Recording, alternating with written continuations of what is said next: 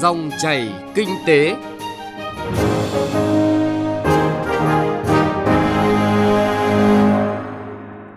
Cảm ơn quý vị và các bạn đã đón nghe dòng chảy kinh tế hôm nay thứ sáu ngày 20 tháng 9 năm 2019.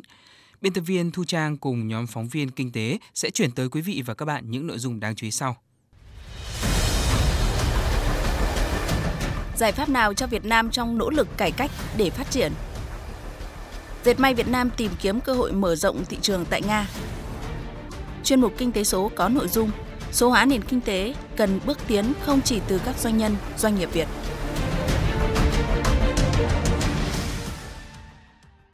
Trước hết, mời quý vị và các bạn cùng nghe những thông tin kinh tế đáng chú ý.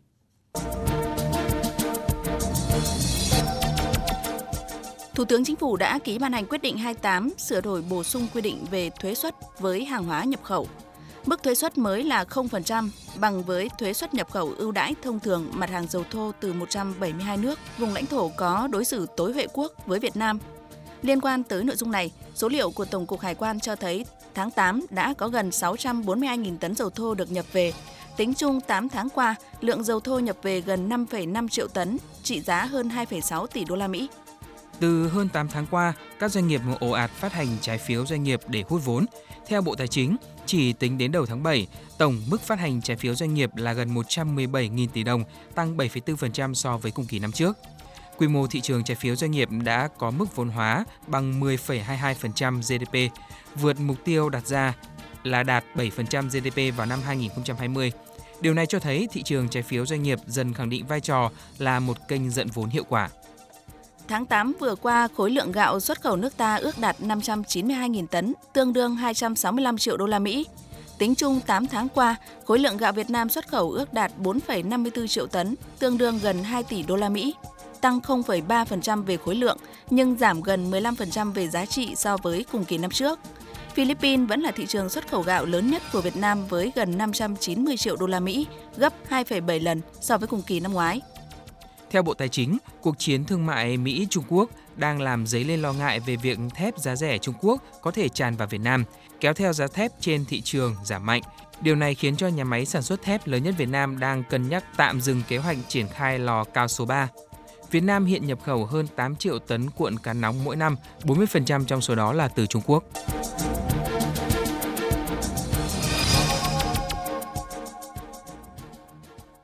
Thưa quý vị, Hôm qua, trong diễn đàn thường niên về cải cách và phát triển Việt Nam 2019 có chủ đề Việt Nam khát vọng thịnh vượng, ưu tiên và hành động diễn ra tại Trung tâm Hội nghị Quốc gia, các đại biểu là các bộ trưởng, quan chức cao cấp đại diện cho cơ quan đảng, quốc hội, chính phủ cùng các nhà nghiên cứu trong nước và quốc tế đã thảo luận, tham vấn nhiều vấn đề nhằm cải cách thể chế phát triển kinh tế đất nước. Chúng ta hãy cùng nhìn lại những thông tin đáng chú ý, những khuyến nghị nhận được sự đồng thuận cao tại diễn đàn này trong phần đầu của dòng chảy kinh tế hôm nay.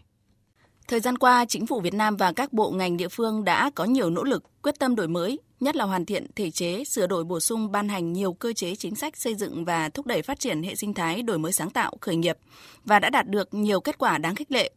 Trong đó, chỉ số đổi mới sáng tạo toàn cầu của năm 2019 tăng 3 bậc so với năm 2018, xếp thứ 42 trong tổng số 129 quốc gia, đứng thứ nhất trong nhóm 26 quốc gia thu nhập trung bình thấp và thứ ba trong ASEAN, sau Singapore và Malaysia. Tuy nhiên, bên cạnh những yếu tố thuận lợi và kết quả tích cực vừa nêu, Việt Nam phải đối mặt với không ít khó khăn thách thức. Đó là thông tin đáng chú ý được các chuyên gia khẳng định tại diễn đàn. Ở góc độ là chuyên gia nghiên cứu tham vấn chiến lược phát triển tại Việt Nam trong một thời gian dài, ông David Dola, nghiên cứu viên cao cấp Viện Brookings Hoa Kỳ, nguyên giám đốc quốc gia Ngân hàng Thế giới tại Trung Quốc nêu cụ thể. Chúng ta đang sống trong một thời kỳ đầy biến động. Khi các thẳng thương mại đang gia tăng, những thay đổi về công nghệ với một tốc độ chưa từng thấy. Ở những phát triển đặc biệt này hết sức là quan trọng đối với Việt Nam, vốn đã từng phụ thuộc rất là nhiều vào thương mại toàn cầu và hiện nay thì mô hình kinh tế của Việt Nam cũng đang phải đối mặt với một số thách thức trong nước, bao gồm dân số già hóa nhanh, suy thoái vốn tự nhiên, nhân lực, giảm tốc độ tăng năng suất. Và vì vậy, mặc dù Việt Nam có mọi tiềm năng để duy trì thành công sự phát triển của mình, nhưng vẫn cần có những cải cách táo bạo mạnh dạn để đất nước có thể nắm bắt các cơ hội trong tương lai. Vậy, chúng ta hãy cùng nhau suy nghĩ, tư duy và đổi mới sáng tạo thiết thực và cụ thể để Việt Nam có thể đạt được khát vọng của mình. Trong bối cảnh đó, chưa nói đến việc hiện thực hóa khát vọng thịnh vượng, chỉ riêng nỗ lực vượt qua bẫy thu nhập trung bình cũng đã và đang là thách thức đối với nước ta. Theo Bộ trưởng Bộ Kế hoạch và Đầu tư Nguyễn Trí Dũng, sẽ không thể thành công nếu như không liên tục tìm tòi, sáng tạo, đổi mới tư duy, chủ động xây dựng cách thức phát triển nền kinh tế, đổi mới thể chế, cơ chế chính sách và việc thường xuyên thảo luận, đón nhận tham vấn từ các chuyên gia trong nước và quốc tế cũng chính là một phương thức để Đảng, Chính phủ cùng đại diện các cơ quan có trách nhiệm, có thêm kinh nghiệm, góp phần tiến gần hơn đến thành công này. Bộ trưởng Bộ Kế hoạch và Đầu tư Nguyễn Trí Dũng nói: Dự thảo chiến lược phát triển kinh tế xã hội giai đoạn 2021-2030 của Việt Nam xác định một định hướng quan trọng về thể chế là hoàn tất quá trình chuyển đổi sang kinh tế thị trường hiện đại hội nhập theo thông lệ quốc tế, xây dựng hoàn thiện thử nghiệm và khung khổ pháp lý cho các loại hình kinh doanh mới, kinh tế số, cung cấp các dịch vụ công, quản lý và bảo vệ môi trường theo nguyên tắc thị trường. Định hướng phát triển khoa học và công nghệ, đổi mới sáng tạo, nhấn mạnh việc lấy doanh nghiệp làm trung tâm, khuyến khích tạo điều kiện để mọi người dân được phát huy các năng lực tự do sáng tạo trong đời sống kinh tế xã hội. Những khát vọng và mong muốn phát triển đất nước ngày càng thịnh vượng hiện đại với những định hướng táo bạo và đầy quyết tâm là rất rõ ràng, mong muốn được tìm hiểu, được lắng nghe các ý kiến tư vấn khuyến nghị của các chuyên gia gắn với điều kiện cụ thể của Việt Nam. Trên tinh thần đó, các chuyên gia đã thẳng thắn trao đổi, đề xuất nhiều vấn đề. Ông Nguyễn Đình Cung, nguyên Viện trưởng Viện Nghiên cứu Quản lý Kinh tế Trung ương kiến nghị cụ thể. Có nhiều khuyến nghị về mặt hoàn thiện thể chế kinh tế thị trường định hướng sở chủ nghĩa Việt Nam thì tập trung vào phát triển các loại thị trường nhân tố sản xuất, nhất là thị trường quyền sử dụng đất, đất nông nghiệp để cho thị trường này đóng vai trò chủ yếu trong huy động, phân bổ và sử dụng nguồn lực. Cái nghị thứ hai tập trung tạo một cái môi trường kinh doanh thực sự là tự do, an toàn và những tài sản quyền kinh doanh các doanh nghiệp tư nhân được bảo vệ một cách chắc chắn. Để từ đó chúng ta giải quyết được hai vấn đề của kinh tế tư nhân. Đó là các doanh nghiệp tư nhân ở Việt Nam sợ lớn, tức là để làm sao giải thoát họ, họ muốn lớn. Và thứ hai là ai muốn lớn thì vẫn có thể lớn được một cách đàng hoàng, một cách chính trực, một cách hợp pháp. Thứ ba là phải tập trung vào cải cách doanh nghiệp nhà nước. Đừng thắt chặt họ, hãy đừng hành chính hóa các cái hoạt động kinh doanh của họ. Kiến nghị thứ tư thì cải cách bộ máy lựa chọn được những con người thực tài vào khu vực nhà nước. Thứ năm, chính phủ đang làm về cải thiện môi trường kinh doanh, tháo bỏ rào cản, vẫn tiếp tục cái giải pháp hiện nay chúng ta đang thực hiện là giải pháp thứ năm phải đẩy mạnh. Một trong những chuyên gia hiểu rõ nội lực kinh tế nước nhà và có những phân tích nhận định uy tín về tình hình kinh tế quốc tế cũng như tác động của bối cảnh quốc tế tới thể chế kinh tế Việt Nam là bà Phạm Chi Lan cũng đã thẳng thắn đề nghị. Ở đây thực sự là một vấn đề rất lớn của đất nước ta mà mọi người cũng đang trông chờ rất nhiều vào kỳ đại hội đảng tới có thể tạo ra những thay đổi mạnh mẽ trong hệ thống thể chế của Việt Nam thực sự hiện nay, những cái nghẽn của chúng ta trong phát triển thì có vấn đề rất lớn thuộc về thể chế ừ, đối với doanh nghiệp chẳng hạn, nếu như môi trường kinh doanh không được cải thiện mạnh mẽ hơn nữa, thì ngay cả việc thu hút FDI với chất lượng cao như nghị quyết 50 vừa rồi Bộ Chính trị ra mong muốn cũng sẽ khó có thể đạt được. Doanh nghiệp nhà nước cũng sẽ khó có thể tiếp tục đổi mới theo cách làm sao duy trì một số lượng vừa phải thôi nhưng có năng lực cạnh tranh thực sự và đóng góp càng ngày càng lớn hơn cho nền kinh tế chứ không phải suy giảm về mức đóng góp cho nền kinh tế như trong thời gian vừa qua. Và đặc biệt là khu vực tư nhân Việt Nam đã được Bộ Chính trị ra nghị quyết từ cách đây 10 năm rồi, nâng nó lên là tầm động lực quan trọng của nền kinh tế, nhưng trên thực tế vẫn còn đầy rẫy những rào cản, những khó khăn làm cho nó không thể vượt lên được thì tôi trông chờ nhiều nhất vào những thay đổi, đưa ra những giải pháp thật cụ thể và nhất là tổ chức thực hiện đến nơi đến chốn. Rất nhiều chính sách hoặc là nghị quyết hay của Đảng của nhà nước đưa ra nó chỉ nằm trên giấy thôi, không được thực hiện bởi bộ máy của chính nhà nước và như vậy đấy nó trở thành cái cản trở cho sự phát triển chung mà lần này chúng ta phải cương quyết cùng nhau tháo gỡ nếu như muốn Việt Nam có thể vươn lên mạnh mẽ hơn. Để chuyển đổi thành công từ một quốc gia có trình độ phát triển thấp trở thành một nền kinh tế có thu nhập trung bình với tốc độ phát triển cao và ổn định là điều không dễ dàng. Vượt thoát bẫy thu nhập trung bình, trở thành nước có thu nhập trung bình cao sẽ càng là thử thách đầy khó khăn với Việt Nam. Tuy nhiên, nếu như không nỗ lực thực hiện được điều đó thì những thành quả Việt Nam đạt được trong mấy thập niên qua sẽ giảm đi nhiều ý nghĩa. Thách thức có nhiều và có cả những trở ngại từ nội tại nền kinh tế. Tuy nhiên, nếu như những khuyến nghị vừa nêu từ các chuyên gia được nhìn nhận thẳng thắn, nghiên cứu, xem xét sửa đổi, cải thiện thực chất, thì tốc độ phát triển kinh tế đất nước chắc chắn sẽ nhanh và bền vững hơn. Đó là thông điệp được gửi đi từ diễn đàn thường niên về cải cách và phát triển Việt Nam 2019 với chủ đề Việt Nam khát vọng thịnh vượng, ưu tiên và hành động.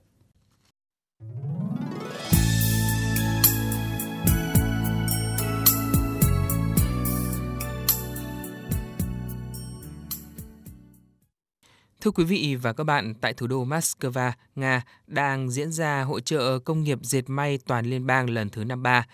Đây là hội trợ chuyên ngành về nguyên phụ liệu, quần áo, máy móc thiết bị và sự góp mặt của đoàn doanh nghiệp dệt may Việt Nam do Hiệp hội Dệt may Việt Nam dẫn đầu tham gia hội trợ tạo thêm sức hút cho sự kiện này. Đây cũng là cơ hội để các doanh nghiệp Việt Nam quảng bá, giới thiệu sản phẩm, tìm các đối tác mở rộng cơ hội xuất khẩu sang thị trường Nga. Ghi nhận của anh Tú, phóng viên Đài Tiếng Nói Việt Nam thường trú tại Liên bang Nga. Ông Trương Văn Cẩm, Phó Chủ tịch Hiệp hội Dệt may Việt Nam cho biết, tham gia hội trợ lần này có 8 doanh nghiệp, trong đó có những doanh nghiệp hàng đầu của Việt Nam trong lĩnh vực may mặc như Tổng công ty May 10, Công ty cổ phần Tổng công ty May Đồng Nai, Công ty cổ phần Châu Sơn Toàn cầu. Các doanh nghiệp đem đến hội trợ khá phong phú các mặt hàng mà Việt Nam đang có thế mạnh trong xuất khẩu, đó là áo jacket, vest tông, quần âu, sơ mi, áo bò, đồ ngủ, quần áo trẻ em để giới thiệu với thị trường Nga. Ông Trương Văn Cẩm khẳng định, thông qua những hội trợ như thế này thì rất nhiều doanh nghiệp đã ký được các đơn hàng và bày tỏ hy vọng tại hội trợ lần này các doanh nghiệp cũng sẽ thành công. Cái thứ nhất là phải xuất phát từ các doanh nghiệp. Cái doanh nghiệp người ta phải thấy rằng là cái sự à, cần thiết phải khai thác cái thị trường này và chúng tôi cho rằng là tuy nó khó nhưng mà khi đã vào được thì đây cũng là một cái thị trường mà khai thác cũng khá hiệu quả. Cho nên chúng tôi muốn là càng nhiều doanh nghiệp sang bên đây để mà nắm bắt được cái thị trường, cái nhu cầu thị hiếu của thị trường này càng nhiều càng càng tốt. Và cũng một phần nữa là chúng tôi rất muốn là từ phía những người mà đã tham gia mà làm ăn buôn bán ở Nga này thì cũng có cái sự phối hợp. Và đặc biệt là cái sự hỗ trợ của phía thương vụ ở bên đây. Những cái thông tin về thị trường này thì chúng tôi rất cần để cho thông tin ờ, tới các doanh nghiệp. Chị Hoàng Hương Giang, phụ trách phòng thị trường 2, Tổng công ty May 10 cho biết đây là lần thứ hai doanh nghiệp tham gia hội trợ. Các mặt hàng xuất khẩu sang thị trường Nga là veston và sơ mi. Đối tác truyền thống của May 10 ở Nga là công ty Hadeson. Chị Giang chia sẻ kinh nghiệm. Thực ra thì Nga cũng là một đối tác tương đối là khó tính bởi vì họ yêu cầu cái chất lượng sản phẩm rất là cao. Thành ra là đối với cả khách hàng Henderson cũng là một khách hàng trung cấp ở Nga Thế tuy nhiên là mức giá của họ hiện nay ở ở thị trường Nga thì tôi thấy là tương đối cao ở đây. Ờ, cái sản phẩm chủ lực của May 10 đó là sơ mi và veston thì đã làm cho những cái khách hàng rất chi là cao cấp ở những thị trường khác ví dụ như Anh hay là Mỹ rồi. Thì tôi nghĩ là đối với Nga thì cũng không gặp vấn đề khó khăn lắm. Đối với khách hàng này thì hiện nay một năm chúng tôi mới uh, tầm khoảng 300 ngàn sơ mi và uh, khoảng 50 ngàn bộ veston sang thị trường Nga cho khách hàng này.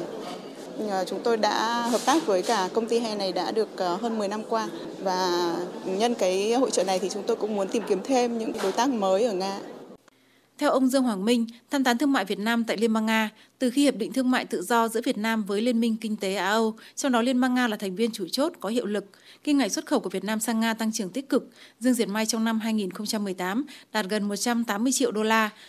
tăng 7% so với năm 2017. 7 tháng đầu năm 2019 đạt hơn 154 triệu đô la, tăng 60% so với cùng kỳ năm 2018. Các doanh nghiệp dệt may trong 2 năm gần đây rất tích cực tham dự hội trợ, triển lãm chuyên ngành, gặp gỡ khách hàng.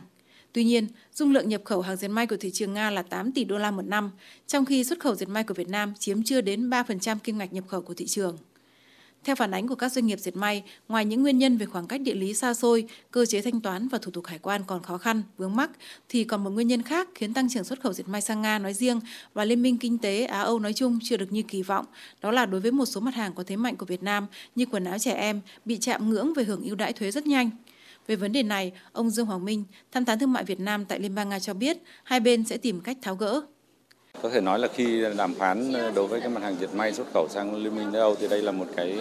lĩnh vực cũng là phía bạn cho là nhạy cảm. Nên khi đàm phán thì họ rất là thận trọng chặt chẽ. Thì qua quá trình ờ, vận hành thực hiện cái hiệp định này cũng thấy rõ ràng đây là một cái rào cản ờ, lớn đối với việc xuất khẩu à, hàng dệt may của Việt Nam sang Liên bang Nga cũng như sang Liên minh kinh tế Á Âu nói chung. Thì trong thời gian tới thì sẽ, hai bên sẽ rà soát xem xét lại cái hiệp định này xem cái điều khoản nào chúng ta có thể là điều chỉnh sửa đổi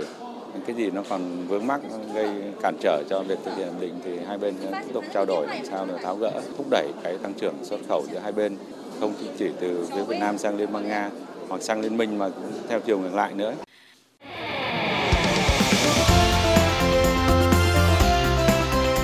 Kinh tế số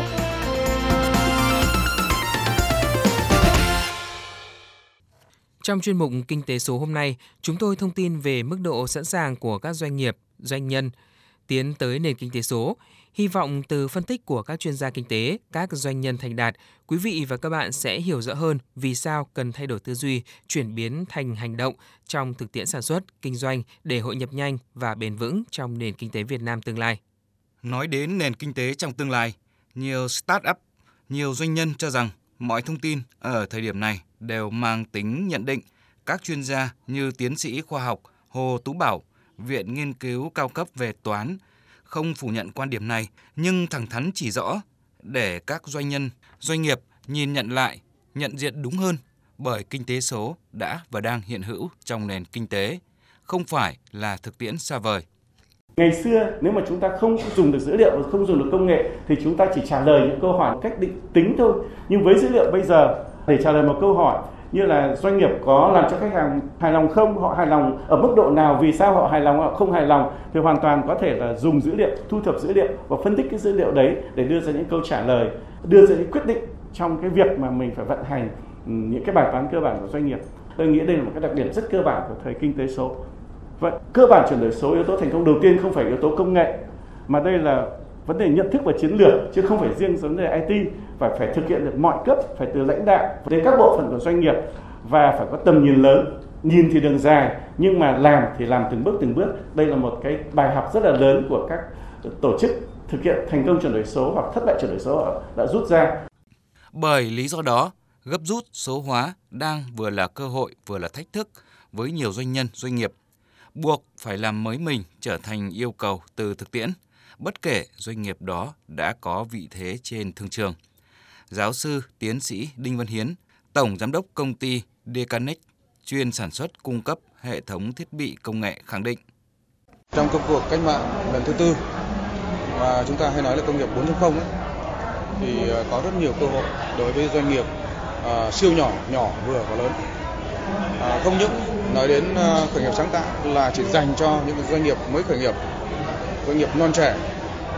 mà nó còn uh, dành cho tất cả các loại hình doanh nghiệp chúng ta. Đặc biệt là những doanh nghiệp vừa uh, và các tập đoàn lại cần phải khởi nghiệp ở level cao hơn. Ở đây tôi muốn nói đến uh, những cái doanh nghiệp lớn chúng ta kinh doanh theo cái uh, tâm thế truyền thống thì đến nay cuộc cách mạng công nghiệp lần thứ tư đã buộc chúng ta phải thay đổi và ờ, rất cần những cái nhà cung cấp giải pháp công nghệ và những cái công cụ quản trị. Cùng quan điểm này, trong hội thảo doanh nghiệp Việt Nam trước ngưỡng cửa chuyển đổi số mới được Viện Kinh tế Việt Nam tổ chức, Phó giáo sư tiến sĩ Trần Đình Thiên nêu rõ, tuổi thọ trung bình của 500 doanh nghiệp tên tuổi nhất thế giới đã giảm từ 60 xuống còn 15. Điều đó khẳng định thực tiễn nếu không thay đổi, không thích ứng, đổi mới, doanh nghiệp tên tuổi cũng chết yểu. Nỗ lực tự thân của doanh nghiệp cùng cách hỗ trợ thích hợp và thiết thực của nhà nước có ý nghĩa quyết định để doanh nghiệp ngày càng trưởng thành. Vậy, sự hỗ trợ như thế nào là thích hợp và thiết thực trong bối cảnh kinh tế mới? Tiến sĩ Đinh Việt Hòa, Chủ tịch Hiệp hội Khởi nghiệp Quốc gia cho rằng quốc gia cần phải chấp nhận rủi ro nhiều hơn. Bởi vì các doanh nghiệp khởi nghiệp đã rủi ro rồi, đã chấp nhận rủi ro rất lớn, thì những chính sách của nhà nước cũng phải chấp nhận rủi ro. Ví dụ như các chính sách về về về về tài chính, về ngân hàng chẳng hạn, cho hỗ trợ về vốn, về những vấn đề chấp nhận cho các cái chương trình hỗ trợ về thuế, hoặc là có thậm chí có những vấn đề sai lỗi của doanh nghiệp. Bởi vì khi một doanh nghiệp họ có lỗi, vì họ tập trung vào chuyên môn quá nhiều những, cho nên những các cái vấn đề hành chính, những cái thủ tục kia họ có thể không biết thì cái vấn đề cơ quan nhà nước phải bỏ qua